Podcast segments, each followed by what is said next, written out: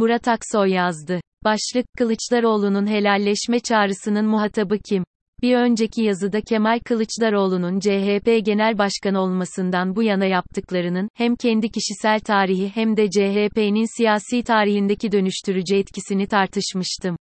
Elbette bu süreçte kritik kavşaklar olmuştur ama ben bu dönüşümün 2019'da değil 2013 ila 2014'ten itibaren başladığını düşünüyorum.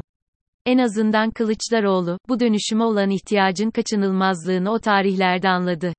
Sonraki her adımı da bu sürecin bir parçası. Yine geçen yazıda 13 Kasım 2021'de adını koyarak adım attığı helalleşme çağrısının da parti içinde de örgütlerde de yerel yönetimlerde de yeterince sahiplenilmediğini ifade ederek Kılıçdaroğlu'nun bu uzun süreçteki en büyük sorunun parti içindeki siyasi yalnızlığı olduğunu ifade ettim. Kılıçdaroğlu'nun 13 Kasım 2021 Cumartesi akşamı evinden yaptığı video yayınında ifade ettiği helalleşme çağrısı bana kalırsa o güne kadar yaptıklarına bir at koyma idi. Çünkü Kılıçdaroğlu, toplumun farklı kesimleriyle siyaseten ilişki kurarak, parti olarak yaptıkları kadar yapmadıklarını açık açık ifade etti. Ne demişti Kılıçdaroğlu o akşam, özetle sevgili halkım, ülkemizin iktidarlardan çok şifaya ihtiyacı var, geçmişten gelen küskünlüklere ve öfkeye bağlı kalmaya devam edersek ülkemiz bu felaketleri gelecekte de yaşamaya mahkum olacak.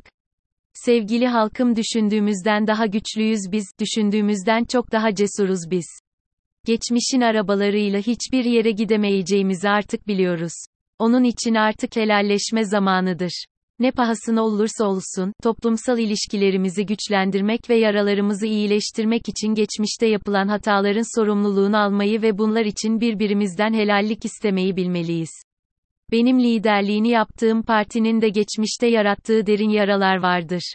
Uzun süredir de önce bu yaraları yaratan o sistemi değiştirmekle uğraştım.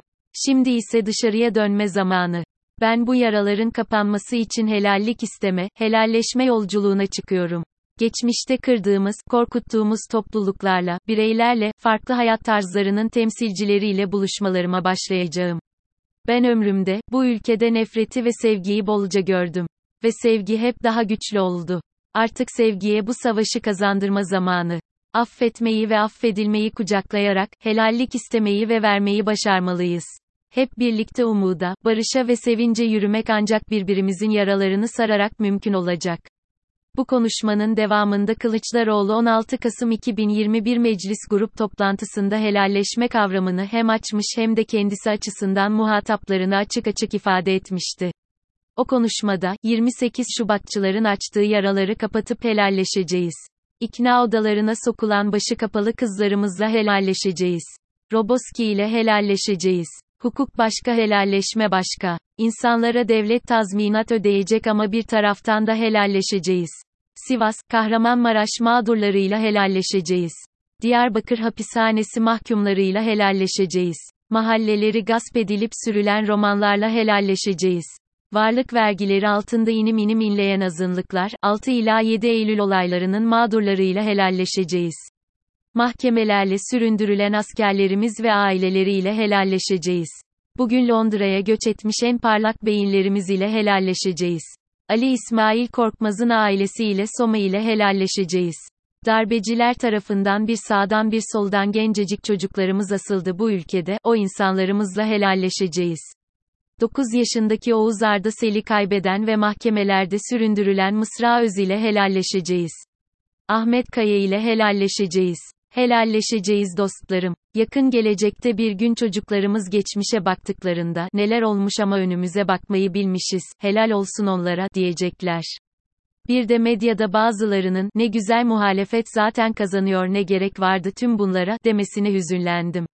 Çünkü bunlar bu söylediklerimi strateji zannediyor. Ne stratejisi? Ben gelecekte bu ülkenin çocuklarının ardından bu ülkeyi barıştırdığımı söylemelerini istiyorum. Evlatlarımız diyorum, hangi strateji çocuklarımızın geleceğinden daha önemli? Kılıçdaroğlu bu kapsamda pek çok mağdur ailesiyle görüştü. Kendisi ve partisi adına onların yanında oldu. Kılıçdaroğlu dün de meclis konuşmasında helalleşeceğiz dediği Roboski'ye gitti. Aileleri ziyaret etti. Bu ziyaret kabul edelim ki, Kılıçdaroğlu için de CHP tarihi için de çok önemli ve değerli.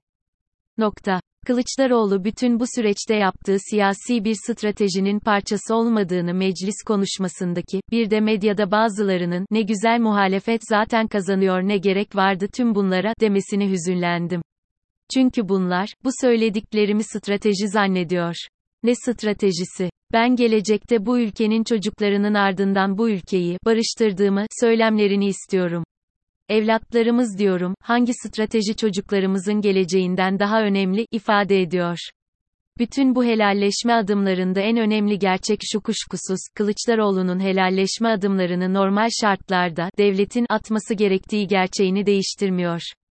Çünkü bu helalleşme çabalarının muhatapları, büyük ölçüde devletin, ona hakim olan otoriter zihniyetin, mağdurları. Nitekim Kılıçdaroğlu Roboski ziyaretinde ifade ettiği, bu olayı aydınlatacağıma dair söz vermek için buraya geldim.